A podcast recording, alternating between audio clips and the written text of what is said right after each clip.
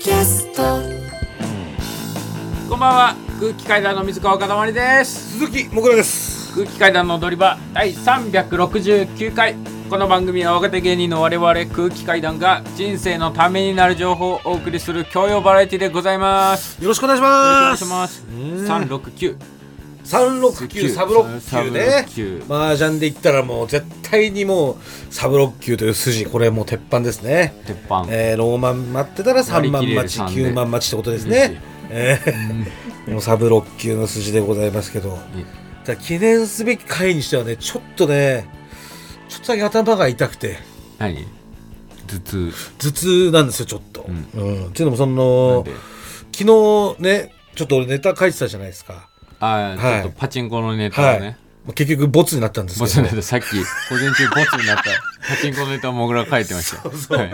ちょっとつく使ってはいけないこととかいろいろ書いてて。なんかその本当パチンコのネタを書いてくださいって言ってたんだけど、僕らスロットのネタを書いてて これじゃダメだよ。あこれダメなんだっていうね、うん。その、まあ、意思疎通が取れてなかったところがありまして、はい。で、まあ、まあ幻になっちゃったんですけど、はい。そのネタを書いてて、うん。でよっしゃ書き終わったってなって、ん。でやっぱこう一本書き終わってさ、うん。夜中だったんだけどやっぱちょっとこう目が疲れるんじゃうん。んすごい。で目疲れてきたなと思って、うん。ちょっとこうリラックスして外の空気吸いに行ったんですけど、はい。で散歩してたら、うん。あのーまあ、夜中12時過ぎぐらい、うん。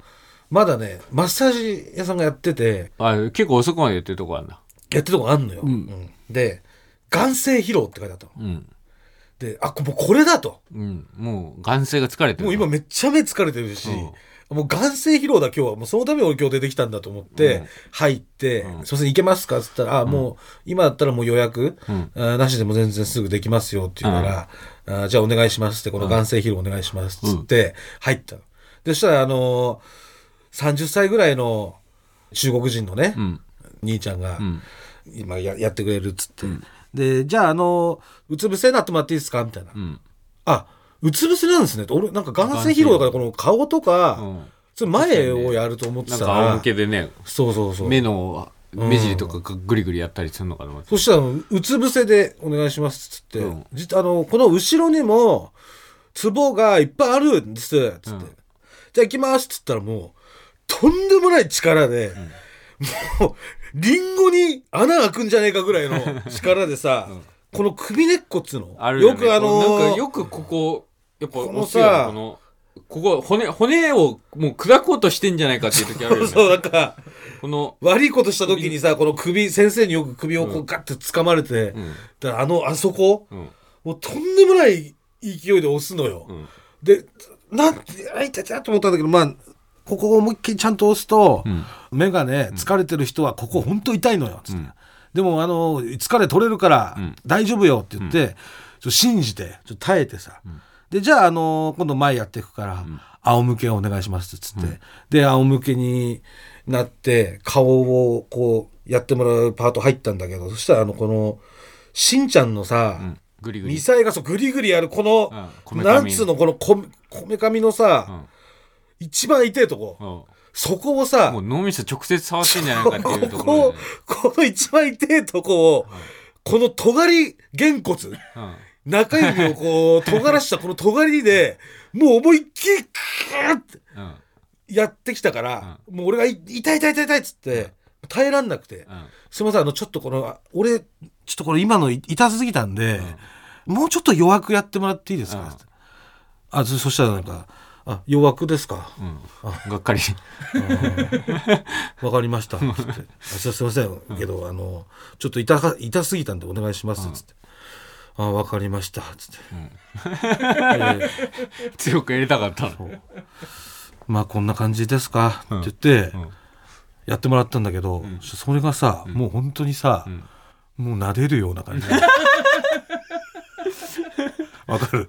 どうですか？弱くがお望みなんだったらもうこうしてやるよっていう。どうですか？って言って。本当にただ撫でてるだけなの。でえ？っと思って、ん。でどうですか？って言われてさ「おいや」って言ってたら「どうですか？聞きますか?」って。で俺それにちょっとカチンときて聞くわけねえだろ。うこの野郎と思って。じゃあ分かりました。じゃあ、もうあのーすいません。俺やっぱり大丈夫なんで、あの目がすごい疲れてるんで、んさっきと同じぐらいの力でやってくださいっつって、うん。ふざけんなと思って耐えてやるわと思って、うん。そしたら「あさっきと同じぐらい？うん。あわかりました。じゃあやります」って言って、ギュッとってもうさっきより強いぐらいの力で、俺が多分一回弱くしろって言ったのに大丈夫だって言ったもんだから、うん。なんか多分そのプライドを刺激したのがなんか、とんでもない強さでやってくんだじゃあやよっ。てやんよあーとかやって言ってたら「大丈夫？弱くする?」とかって言って「いやもう弱くし弱くしない弱くしない」っつってでなんとかグリグリ耐えたらさ、ん。今度この頭蓋骨うん。のてっぺんのところとかをうん。もうものすごいうん。強さでクーって押してくんのよ。うん。でそれがもうとんでもなく痛いわけ。ん。っていうのもその頭蓋骨にさ、ん。こうつなぎ目あんのわかる？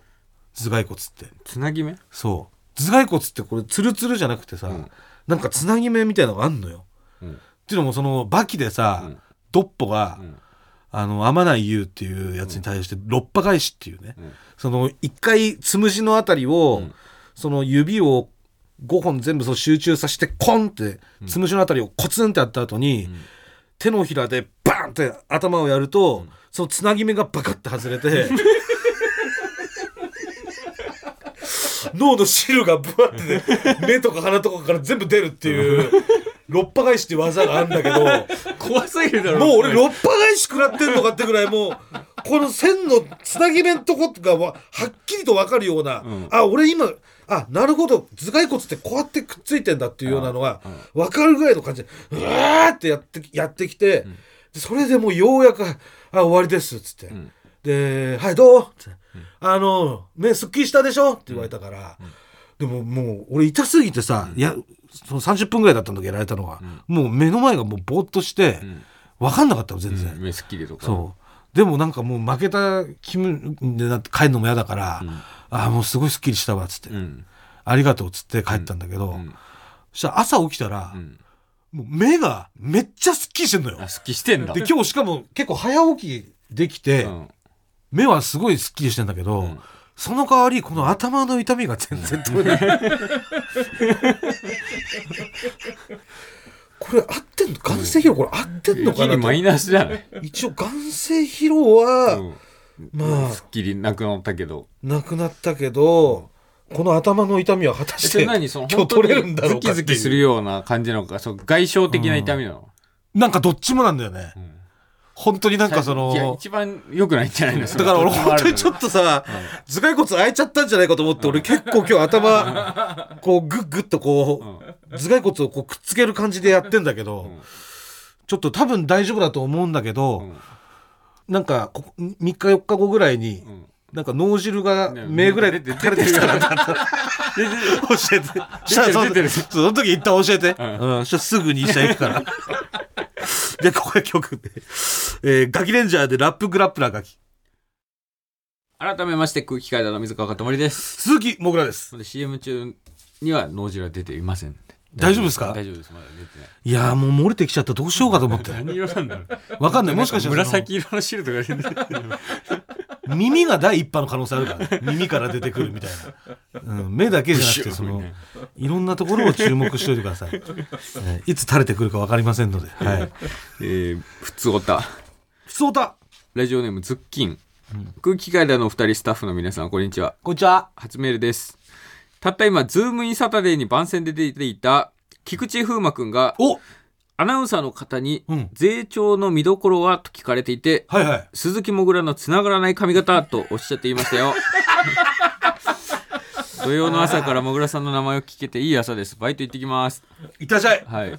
えー、ゼイチョーもぐらが出ている連ドラ、はい。今ね、収録日が、ちょうどこの10月14日でね、これ、はい。この後オンエアなんですよ、税調が。あが初回。そう。今まだ、その14日の昼間だから、はい。昼間今2時45分ですか、ん。もう普通の方からしたら昼間じゃないかもしれませんけど、そのなんか、我々はちょっと昼間って言っちゃうんですけどね。でもその、だからちょっとどんな感じなのか、まあ私も楽しみなんですけど、ははいい。まあ第1話がとにかく、うわちょっと一話見見ようかな。どどうなってんのか。かつ結局カツラではい、ずらかぶってます、ずらかぶってます。はい。相当評判は良かったんで、ん。まあ、その、あの、メイクさんのおかげなんだけどね、い。メイクさんがもうすごい、カツラをこう、切ってくれて、なじましてくれて、うん。あ、本当これ、もう分かんないじゃんっていうところまで来てるんで、うん。もしかしたら俺がこんな話しなければ、はいもう気づかれないぐらいだったかもしれない。あ本当。うん。そう、そんぐらいのもう感じではあるんですけど。リスナーの皆さんも知ってますからね。うん、まあでも私は気づかなかったとしても、ん。あの三石さんは確実に気づくと思うんで、三石さんは？ええ、三石さんあの完全に2ブロックになってるんで、そのえカツラはないの？カツラないです。ないんだよ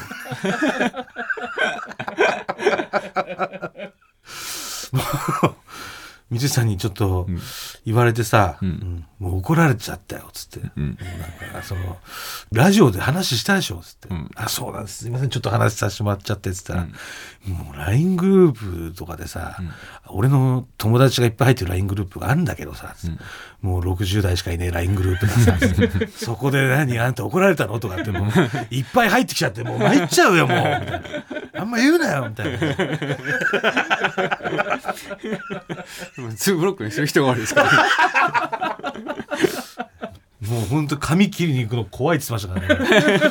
すごい今確認して、なんか2週間に1回ぐらい三井さん着るらしいんですけど、今それをもう、おプロデューサーと確認して、それをどのタイミングで行くのかっていうのも綿密にもう話して、この後、はい、決めるらしいです。はい。うーんまあ税調が。ぜひ見ていただきたいですね。はい。まだ月曜でも見る手立ていっぱいありますもんね。もちろんもちろん、あ TVer とのかそういうので。はい、そういうので見ていただけたら、まあ全然録画もね、はい。はい、見る方法としてあると思いますし、ぜひぜひ。ぜひ、はい。もう楽しく、家族で見れますんで、うん。はい。ぜひお願いいたします。はい。というわけで番組イベント情報。11月13日月曜日開催の番組イベント、はい。空気階段の大踊り場ですね。開催まで1ヶ月切りました、会場が銀座ブロッサム。はい。午後5時15分会場で午後6時開演早い。いやーちょっと早いんですよね。会場チケットがねえ。4000円配信チケットが2000円、はい。えー10月21日今週の土曜日午前10時からチケットの一般発売スタートします。はい。会場チケットはファニー、配信チケットはファニーオンライン、はい。そしてチケットピアで販売しますのでぜひチェックお願いします、はい。えー詳しくは TBS ラジオのイベントページをご確認ください、はい。全部書いてありますんで。ね。で先週岡野さんがゲストに来まして、ん。まあ大踊り場でやる鈴木もぐらダイエット企画はい。えー、もぐらが大踊り場の日までに100キロを切るというそうです。企画ふんわりとしたあれだったんですけど、先週そう、岡野本当さんが来てにふんわりとなんか、にこやかとね、んほのぼのとやる本当予になんか定の。「ヒルナンデス」の投資企画ぐらいのなんか ふんわりさで言ってたんですけどそんな感じでやるっていう空気感だったじゃない。もうそれがもう、急にいろんな条約がくっついてさ。すごい条約がいっぱいなんか勝手に結ばれまして、うん。えー鈴木もぐらが達成しなかった場合はい。達成しなかった場合ですね、はい。えー100キロを切れなかった場合、えー、もぐらの、えーピンの単独ライブ、えーそしてもぐらが もうここ12年もうハマりにはまっているゾンビゲームの、1年半ぐらいです。はい、えーデータ消去、えーという、消滅、抹消、ゾンビとのもう別れ、ゾンビともさよならね。さようなら。で、なぜいや、か、お前さ、さよならするわけにいかないんだ、俺は。まだまだ全然ゾンビが湧いて出てきても倒さないといけないんだ。もいいんだいないんだから、う、本当本当にゾンビがもう、現実世界には。今もうプサンのあたりで戦ってんだから、今。プサン？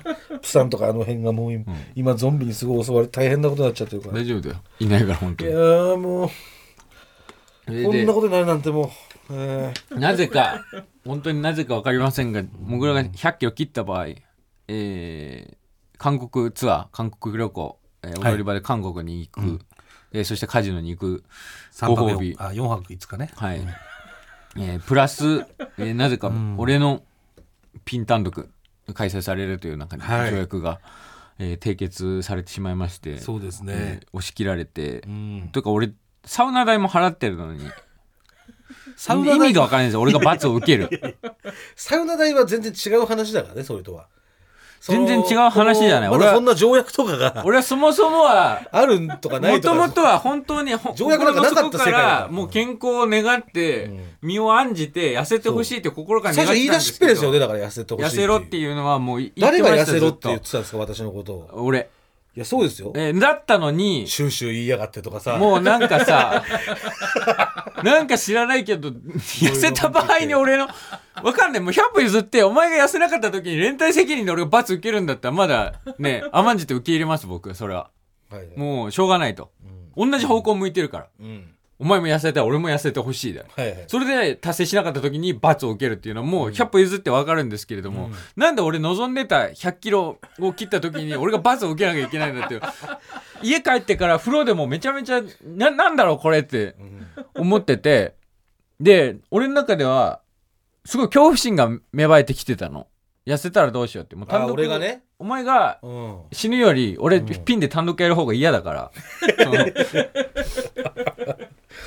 マジで嫌だなと思ってて、でその次の日、えー先週の岡野さんが来た収録の次の日が、えー我々が BS 吉本でやってる空気階段の岡山っていうそう。ロケ番ロ組ケ番組でね。もう本当岡山の商店街に行って、道行く人に、えーおすすめスポットを聞いてそう。えーそこに行って、えーそこを探訪するみたいな。そうそうまあ大街ブラのね街ブラうんのロケ番組。モグラが桃太郎になっそう。てすごい楽しいね、ん。ほんわかした番組。思い出した番組です。は いよかったら見てください。BS 吉本でだってもう BS 吉本のとんでもない日曜9時からだっけ？日曜8時だ。ゴールデン日曜9時？日曜9時でしょ？めっちゃいい時間に。めっちゃいい時間ですからね。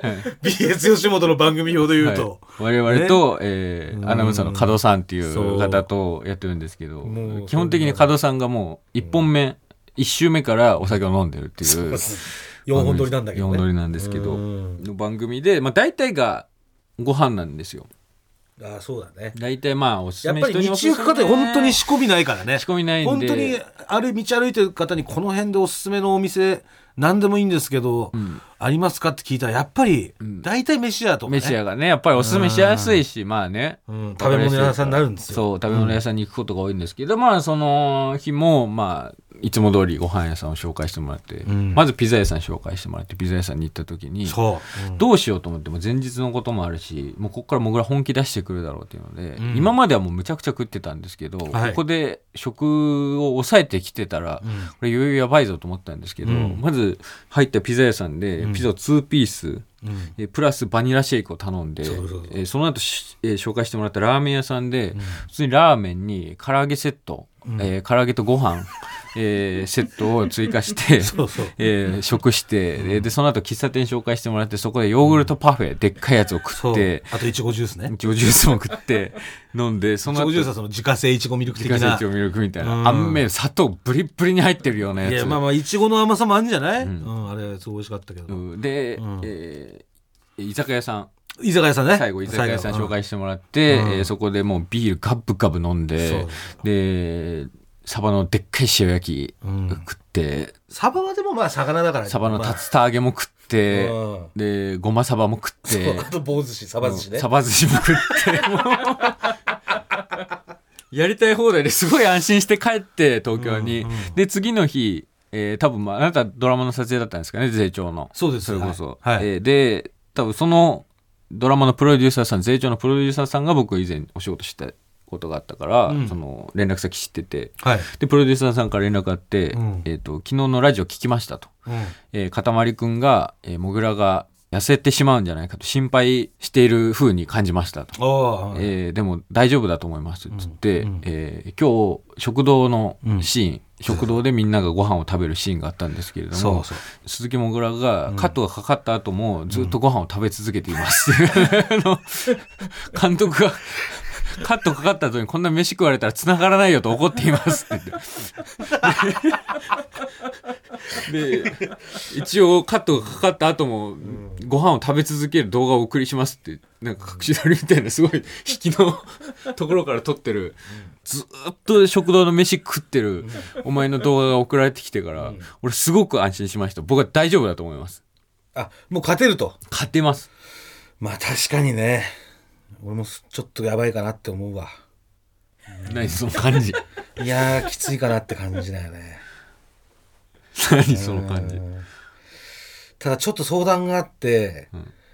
このままじゃもうね無理。だってもう分かるでしょ？そうやってもうロケでも食いまくってさ、どどういうつもりなんだろうと思って俺はあれ。びっくりしたんだよ。なんかなんとなくその収録始まる前に、うん。そのなんかノリで仕掛けようかなと思ってたのもめちゃめちゃ食わすみたいな、うん。そういうノリを仕掛けてもうとりあえず大量にカロリーを摂取させて太らせようっていう、その中でプランを思い描いてたんだけど、お前がもう勝手にもう馬力上げて食いまくるから、うん。どどういうつもりなんだろうと思って。俺としては助かるんだけど。だってださもうそのお店にはもう二度と行けないかもしれないのよ。ましてやそのアポなしで店に行ってさ、うん。急に行って取らせてくれてるわけじゃん、うん。でそこでさダイエット中だっつってさ、うん。その店の看板メニューでもないうん。ものをうん。食ってさ、うん。ごちそうさまでしたってなんか、お前テレビ出んなって感じじゃないなん。か見てて。そんなやつは、うん。もう家でダイエットしとけっていうさ、うん。でもう税調のそのカットかかった後に私も食いましたけど、うん。それもなんかそのあのー風磨君がね、うん。あのー俺の前にいたんだけども、うん。そのあみんなで食堂でこううん。囲んで食うシーンだから、みんなで輪になって、うん。でそこでなんか「いやいやもうカットかかってんのにもう何食わないでくださいよ」みたいな「ん。ほんともう食うな」みたいな。うん。のでちょっと受けたの、うん。だからもうこれはもうやるしかないなと思って。一個そういうのができてた周り周りでできたからさ、うんでそういうのでん。食ってただけなんで、うん。実際にでも本当その日はねカレーとカツ丼と生姜焼き定食を食ったんですけど。でもでもその後は抑えましたからねちゃんと。そうそう。まあでもこのままだとだから今の聞いててきついでしょ。はい。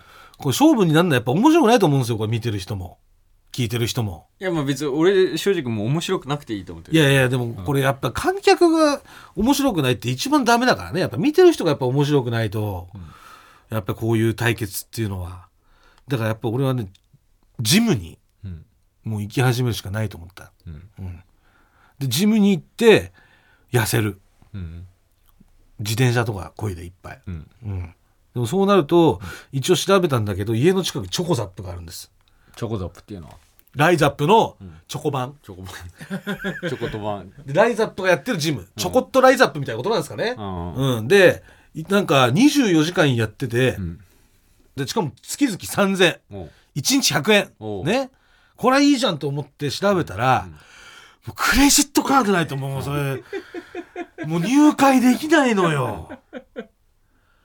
もう世界はもう牛耳られてますわ。うん。ピザマスターメックス JCB に。本当。この4社ないともうどうにもなんないね。もうあれ持ってないとね。うん。やっぱクレジットカード持ってないですからクレジットないとうねん。借金をうん。返してない期間が長かったから作れないです。作れない。うん。かわいそう。うん。なんでいいっすか？出してもらっても。嫌だよ。なんでサウナも契約してだって元はと今ね痩せてほしいから始まってるわけじゃない。元はだよ。もう俺そその頃の俺はい元のないですから。話してるんですよ元のね。うん。元はといえばそうでしょ？うん。大元なんでこうなったかっていうとあなたが痩せてほしいって言ったからですよ。うん。だからそのねサウナも契約してもらったじゃないですか。だから別にもうジムもねだってもう別に契約してく変れたぐらいで。わったんだもん気が。だじゃあジムはうん。別にサウナと違ってあれでいいよ、そんな痩せたらタダでとかそんなこと言わない、サウナは俺が痩せたらあれタダの契約じゃないですか、うん。でもジムはそうじゃなくて普通にお金払いますから、え今週永井さんあの計量はあったんですか？計量ありました、いや。太ってましたね。山倉君がね、はい。あの太ってやり始めてますよ。えちょっとスタートしてますか？いやびっくりした。やっぱゾンビすげえ。いやいや全然ですよ。全然、まだ間に合う感じのペースではない。あもちろんめちゃくちゃ厳しいけど、はい。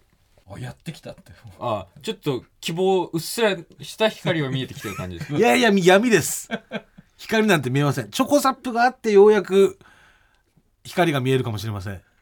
いや何それ他の人に相談してくれ。俺は本当に失敗してほしいんだから。い でもあなたが痩せてくれっつって始まった企画ですよこれ。やもういいもん俺。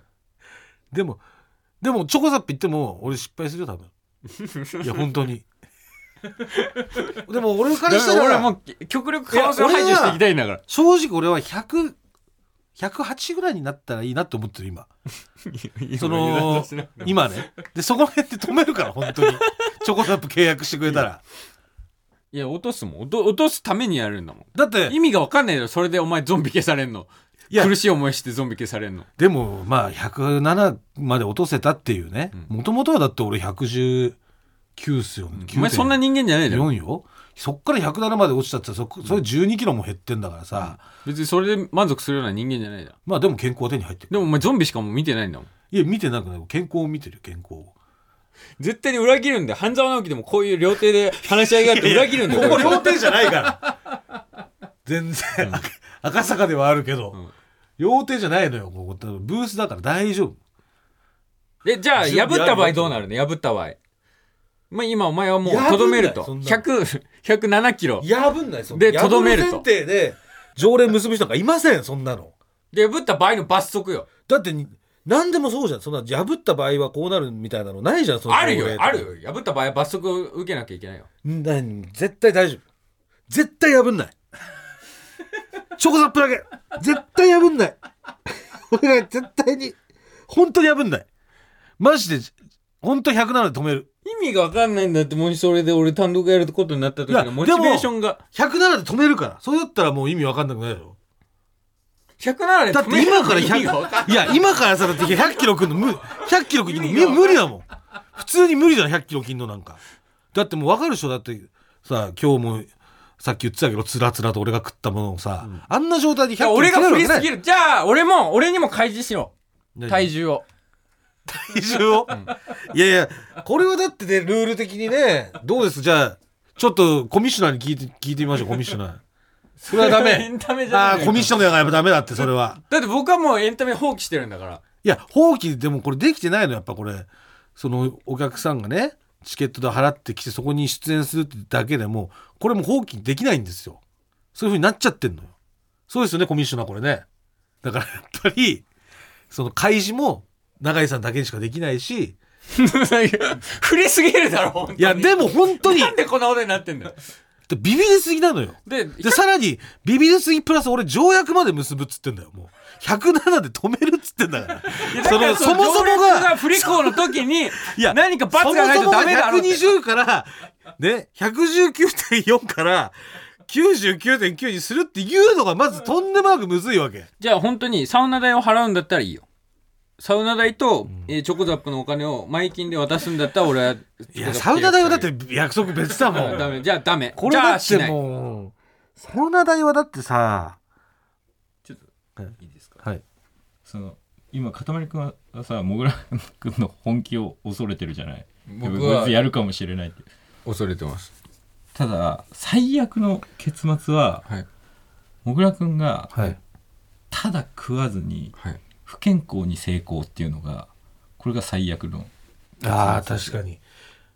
はい。その100キロは切ったけど、はい。普通に健康害して。そうそうそう、はい。フラフラ。そうそう。かたまりくんがそもそも健康になってほしかったのもはい。その目的も達成されず で単独をやらなきゃいけない。で俺はすぐにもう飯とか食ってリバウンドして110とかになる。それに比べたら運動して少しで。確かに僕のベストはもう100 100.2キロとかになってちゃんと運動をして 健康的な痩せ方をしてお前がゾンビ消して単独をやるっていうのが俺の中のベストなの。じゃあもうそうするよじゃあ100.2ね。今100.2って言ったでしょ今。107じゃなくて。100.2でいこう。だから確かにその長さの考え方で言うと僕が一番望んでるところに達成するにはそのジムに通わせるっていうのがでそこのチキンレースに挑むっていうのが一番正しいやり方なのかもしれないです。やっぱりまた来年もツアー行きたいでしょ、このままじゃ俺もう行けねえよもう、地方に回れない。疲れちゃって、だから前金で3000円じゃん。まず前金で3000円。で、えープラス100 100えー100.2えー100.2キロで止める、100.2キロ。えープラス、えー大踊り場が、えーえーもちろんそのゾンビは消す。単独をやる、でその後、えーダイエットは継続する。チョコザップも通う。そこから健康的な体重まで、もちろん100キロ切ったからって健康的な体重じゃないわけですから。でそこからもダイエットの継続、うん、それで行きましょうじゃあ。じゃあ契約でいいですか？はい。契約？じゃあ3000払いますね。はい。はい。3000いくらだっけ？3280円とか多分そんぐらいなんで。はい。100.2ね。100.2で止めます。わかりました。まあまあここはもうちゃんとねしっかり約束通りやらせていただきますんで本当にお願いしますよ。そのなんかちょっと細工された体重計とかだったら。最悪だよそれ。まあまずはだからねみんなでそう確認してそれが合ってんのかどうかっていうのをちゃんとやっぱ確かめてからじゃないですか、うん。なんかエキシビションで例えばエキシビションで米を乗せるとかねまず俺が乗る前に、米だってあれ2キロとか5キロとかさ、まあま書いてあるじゃん、はい。で米を乗せてもうずれてたら、もうダメよ。はい。誤差で誤差出たらちょっとちゃんとしたやつにしてくださいっていうしかないんじゃない、うん。で不正は絶対ないように。絶対ないように、はい。公正を期して。公正公平にいきましょう。はい。はい、公よろしくお願いします、はい。まあこれ以外にもいっぱいありますから。そうそう全然これオープニングなんか、なんですからねこれただ。ななんか、その、これ90分やるみたいな感じになってますけど。これ一瞬で終わります。はい。はい。本当に。もうすぐ終わるんで、これ。はい。これは。うん。もう、配信もありますからね。配信もありますはいお願いいたしま。ますえー、じゃあ、普通歌いきましょ普通おた。う。やっぱりちょっと久しぶりにね、普通歌も結構ね、いただいてるんですよ。なかなか読めないんで。ラジオネーム、初孫。もぐらさん、片林さん、こんばんは。ま私は最近彼氏と別れました別れの原因は一つではありませんが、はい彼にとって私が過去に OL とキャバクラの二足のわらじで働いていたり YouTube でちょっとエッチな OL の日常チャンネルを開設しあ、なんだそれ？お小遣い稼ぎをしていたうん。ということがずっと引っかかっていたようで、ん。結婚相手として改めて考えた時に違うと思ったん。というようなことを言われました、ん。今の自分は過去の選択により出来上がったものだと思っていて、うん。私は今の自分のことが好きなので、ん。過去の選択に後悔はしていません。はい。キャバクラで働いていたから人見知りが治ったし、ん。稼いだお金で小さい頃から顔にあったコンプレックスも消すことができました、うん。YouTube もコンテンツは別のことでもよかったかなとは思いますが、ん。勉強したことが数字につながっていくのを見るのはこれは仕事への自信につながりました。うん。別れたことも後悔はありません、うん。でも泣いてしまいます。うん。悔しいのもあるけど彼と過ごした時間が楽しかったから。今週の踊り場聞いた？まだ。今日聞くからまだ言わないで。とか仕事で嫌なことがあるとなんか怒られました。ってもぐらさんの真似をして笑って報告したり。うん。めちゃめちゃ楽しかった。一日だけあの日に戻りたいな。本当に楽しかった。どこまで戻ればうまくいったのかなって考えるけど生まれるところからやり直さないとうまくいかなそうです笑い文章にしたらすっきりしましたはい。ありがとうございましたありがとうございました。ということです次したならよかったです。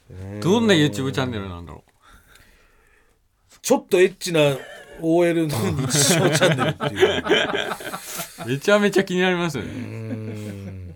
何を配信してんだろうねこれね OL さんが OL さんの「あー疲れた」とか言って「今日は契約取れませんでした」とか言いながらうん。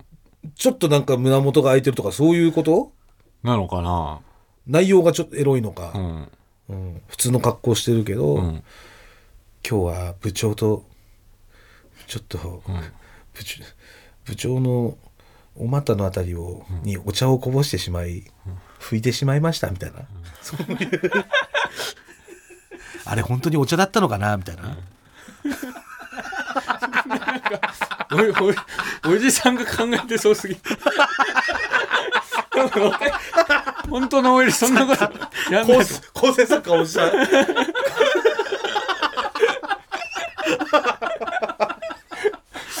おじさんの夢じゃん。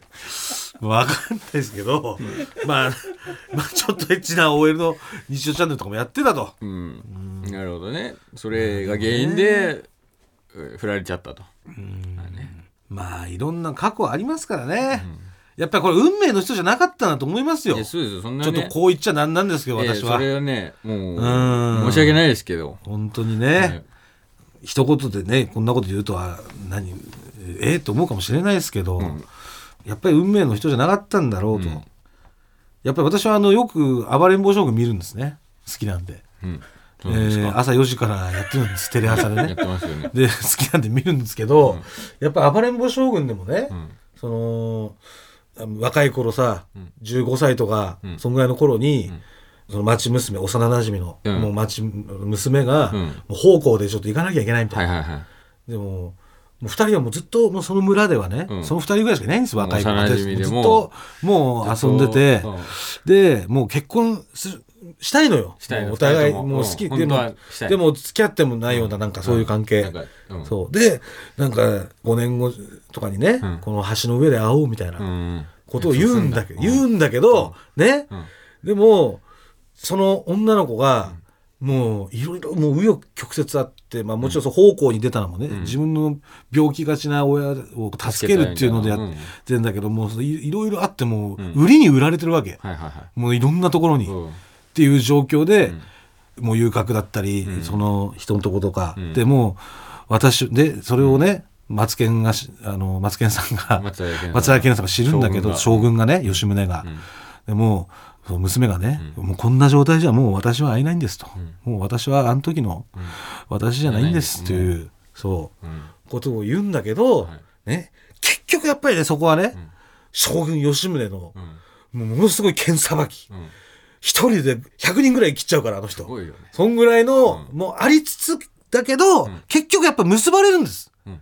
橋の上で、うん。だからそういう過去とかね全く関係ない、うん。やっぱ運命でつながってたらね、結ばれるもんですから。うん。うん。だからだからそれとは違うと。それとは違うよね、逆に結ばれなかったわけだからね、うん。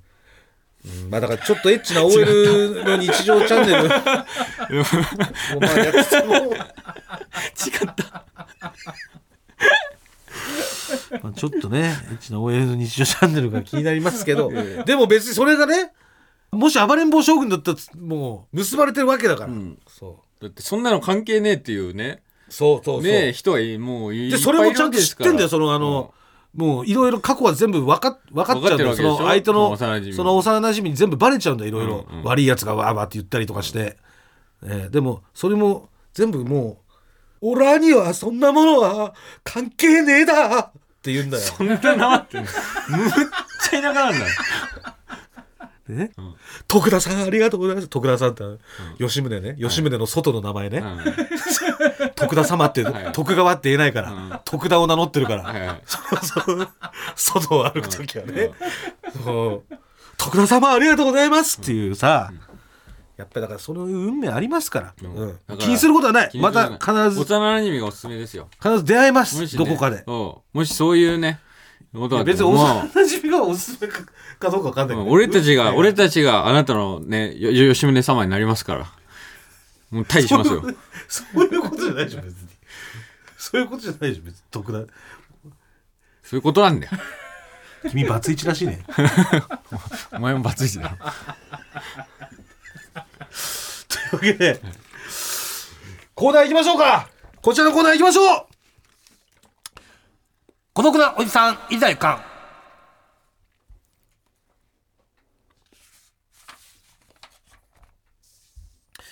私、鈴木もぐらは、全国に生息されている孤独なおじさんの味方でございます。はい。こちらのコーナーでは、孤独なおじさんからのお便りを紹介していくコーナーでございます。はい。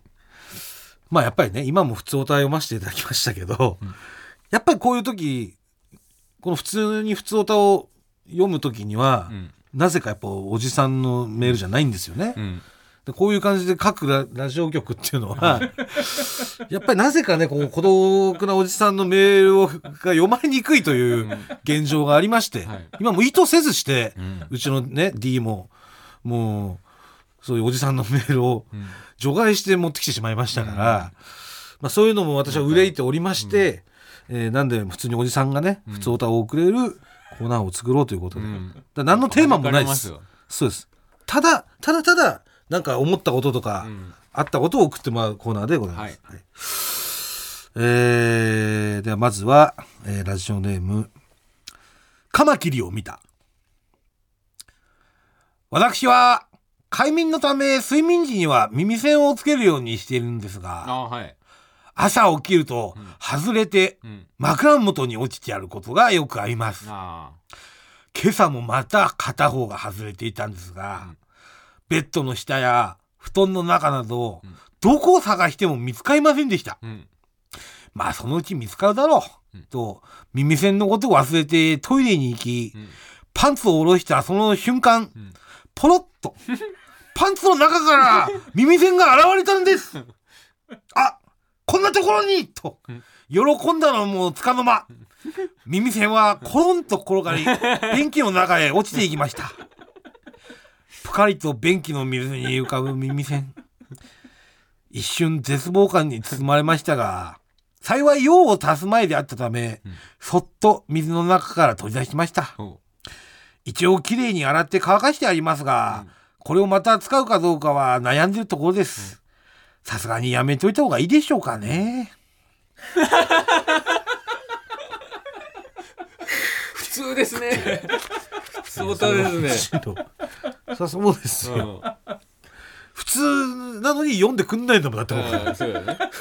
おじさんだから。そうです。さんだから。えー、あの便座に座っててさ、うん。携帯とかいじりながら便座座ってて。で、うん。拭こうと思ったとお尻を拭こうと思った時にさ、うん。このずらしてるパンツの上にうん。あの携帯置いてて。うん。でお尻拭いてさ出る時にこうパンツがしてるパンツの上ってえ？携帯置くって何？えない。ないよ。ないない。い。やこう便器どう座ってるでしょ。いうことだ？しでこれでパンツずらしてるでしょ。で携帯置き場がないからここに置いてるでしょ。他ねえよパンツ。いや置き場なんかあるじゃん絶対そのなんかいやない時があるトイのよレットペーパーのさパカパカのパ蓋の上とカパカがさもうか。これだけしかついてない時あるのよ。もういやこの。だったらもうもうパ携帯切ってポケットに入れるいやでとかさもポッケに入れるにももうずらしてるからこっからえだからポッケに入れ金玉のとるのダメだよこにさ、お前乗せてるってことだろ？最悪じゃん！俺関節金玉じゃねえからお前の携帯のうわ今そこに今ブースの机の上に置いてるってことはもうこれ関節金玉じゃん俺。俺も永井さんも。えないの？金玉置きの部分に携帯置いてるってことですよね。これはちょっとこれはちょっと金玉お化け呼んでもらった方がいい。退治してもらわないと大変なことになっちゃうかもしれない。これびっくりしてもあのここに携帯置くでしょって。ええと思ったお金だろそんなとこ本当にお金お金いや絶対いると思うんだ。いや普通普通もう終わらせるよそんな状態だったら。偉人のもうポケットに入れますよね普通はね。うーん。えー続きましてラジオネーム大きめの青いバンダナ。もがさん勝間さんこんばんは。まあは。2ヶ月ぶりになりますおしべです。よろしくお願いします。よろしくお願いします。独身のおじさんを狙ってお金を騙し取っていた若い女の子が捕まったとのニュースを見てはい。昨日久しぶりに母から連絡が来ました。独身で恋愛経験が乏しく孤立しがちな男性が狙われるそうですね。小道寺はまるでスズメバチの前をゆっくりと歩く。まるまる太った芋虫です。ではまた。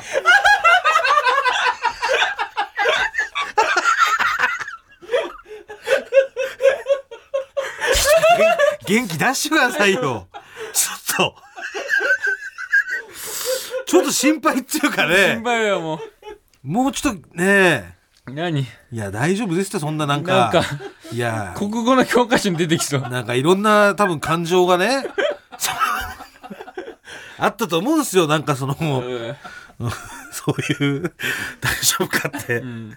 そのね血相を変えた母親が電話してきたと思ったら、それモテねえ男性が狙われてるから、お前大丈夫かっていうそのねやっぱはいろんな気持ちがあったと思うんですけども、うんいやだい全然そんな、ねえそんなスズメバチばっかりじゃないですから。そうですそうです、全然。うん。綺麗なね、うん。お花の前を通るチューリップのとかの前を通る芋虫もいるじゃないですか、まあいますよ。ね、ん。そんなことないですか？ら大丈夫です。元気出していきましょう。えー、続きましてラジオネーム刈り上げさん。小川さん、勝間さん、スタッフの皆さん、こんばんは。こんばんは厄年ど真ん中、41歳の小道寺です。はい。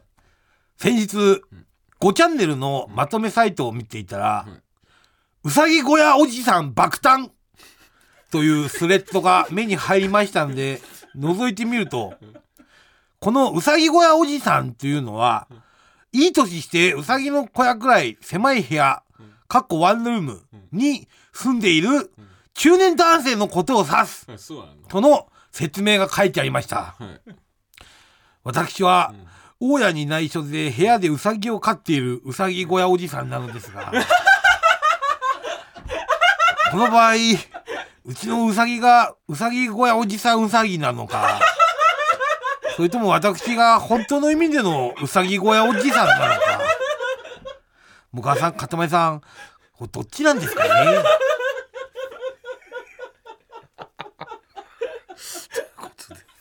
これ特殊なケースですよね。これは特殊なケースですよ。定義では、えいやそういやー、一人でう。一人でウサギの小屋ぐらい狭い部屋に住んでるという意味で中年男性を。そう。まあでいわゆるなんかワンルームぐらいの 1K とかに住まれてる、うん。えー中年男性のことを指してるらしいんですよ、はい、ええ定義ではね、うん。うん。ただそのこちらの小道寺は普通に大家さんに内緒で部屋でウサギ飼っちゃってるでそれがちょっと一個ね もうその一個もううさぎ小屋おじさん。うん。これが一個ややこしくしてるそわけです。もそもがうさぎ小屋おじさんではあるんそうですそうです。そういうことです、はい。え仲良 くしてくださいそういう人ー ラストですね。えーラジオネームスーパー写真塾11号12号。もぐわさん片山さんこんばんは。こんばんは。私は今年57歳になったはい。ラジオネームスーパー写真塾11号12号です。さてお二人とも確実に川かむりかと存じますが。ちげえよなんで？ちげえし57歳でそんなそれを前置きに持ってくるお二人は銭湯に入るとき顔を向きますか？言い換えると見え向きをしますか？私は貧乏だったので大学生の頃も銭湯にお世話になっておりましたまだ昭和の時代です当時は必ず銭湯にいる客はずる向けでしたすなわち誰もが見え向きをしていたのです。もちろん、私もズボンを脱ぐときに、右手をパンツにマッハで入れて向いていました。しかし、令和の青年たちは違います。皮をかぶせたままで、友達と談笑している人が多いのです。1970年代のナチュラリズムといいますか、憧れのヌーディストビーチにいる西洋人のようです。平成の時代は反見え向き教育をしたのでしょうかだとしたら日本の小学校教育はあっぱれです負のレガシーを断ち切ったと言えるのではないでしょうか。とにかく現在の若者たちは皮をかぶせたまま友とお風呂を楽しんでいるのです。昭和の見え向きじじい。平成の皮かぶり見せびらかせ青年。これだけ高齢化が進みますと、同じ日本人でも思考にギャップが出るのは当たり前なのかもしれません。とはいえ日本は本当に大丈夫でしょうか？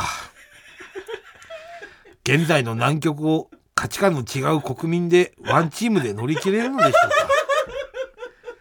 いや考え方が多様になったからこそ強い国になっていくのではないかと最近は銭湯でお湯に浸かりながら日本の将来の思いを馳せております。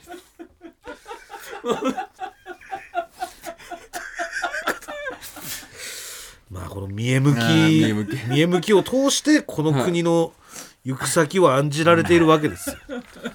こちらの行動はいすごいですね。スーパー写真塾で1512号は、えーそうです。その見え向きを通じてえー。川から日本の未来を覗いて、そうです。ああすごい。あれ？多分衝撃だったんでしょうね、そのスーパーシャ新宿さんからするとね、まあねそのあれ？みたいな。めっかぶってんのに普通に喋ってんじゃんこいつらみたいな。もしかしたらこれはもう今の日本社会の縮図かもしれないっていうのをね。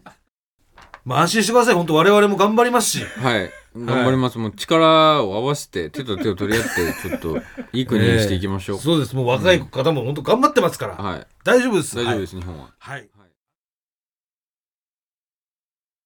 空気階段の踊りはまもなくお別れのお時間です、はい。えー10月21日からはい。大踊り場のチケット一般発売始まりますので、はい。ぜひとも皆さんよろしくお願いします。お願いします。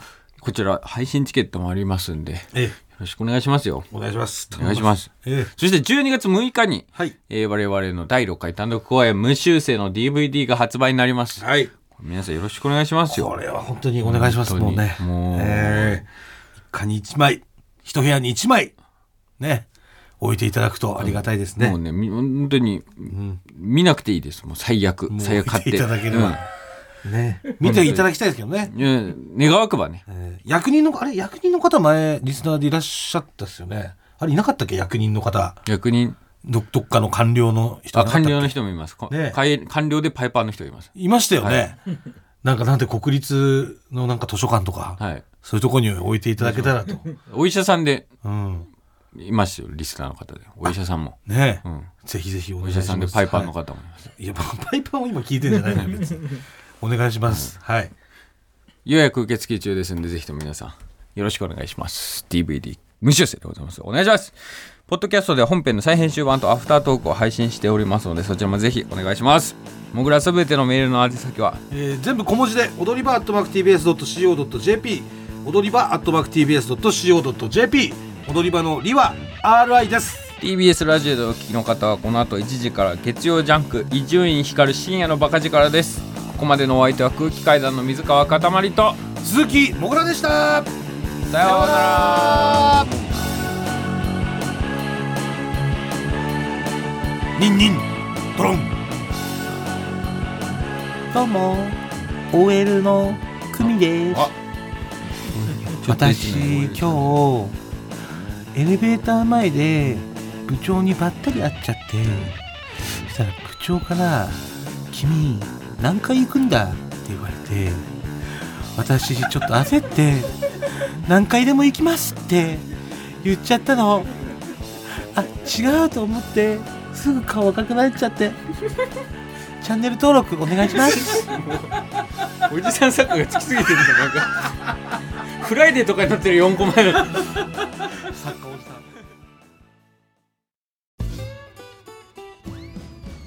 向かいのフラット。木曜日のパートナーを担当する横澤夏子です。バタバタする朝をワクワクする朝に変えられるように頑張ります。パンサー向かいのフラットは月曜から木曜朝8時30分から。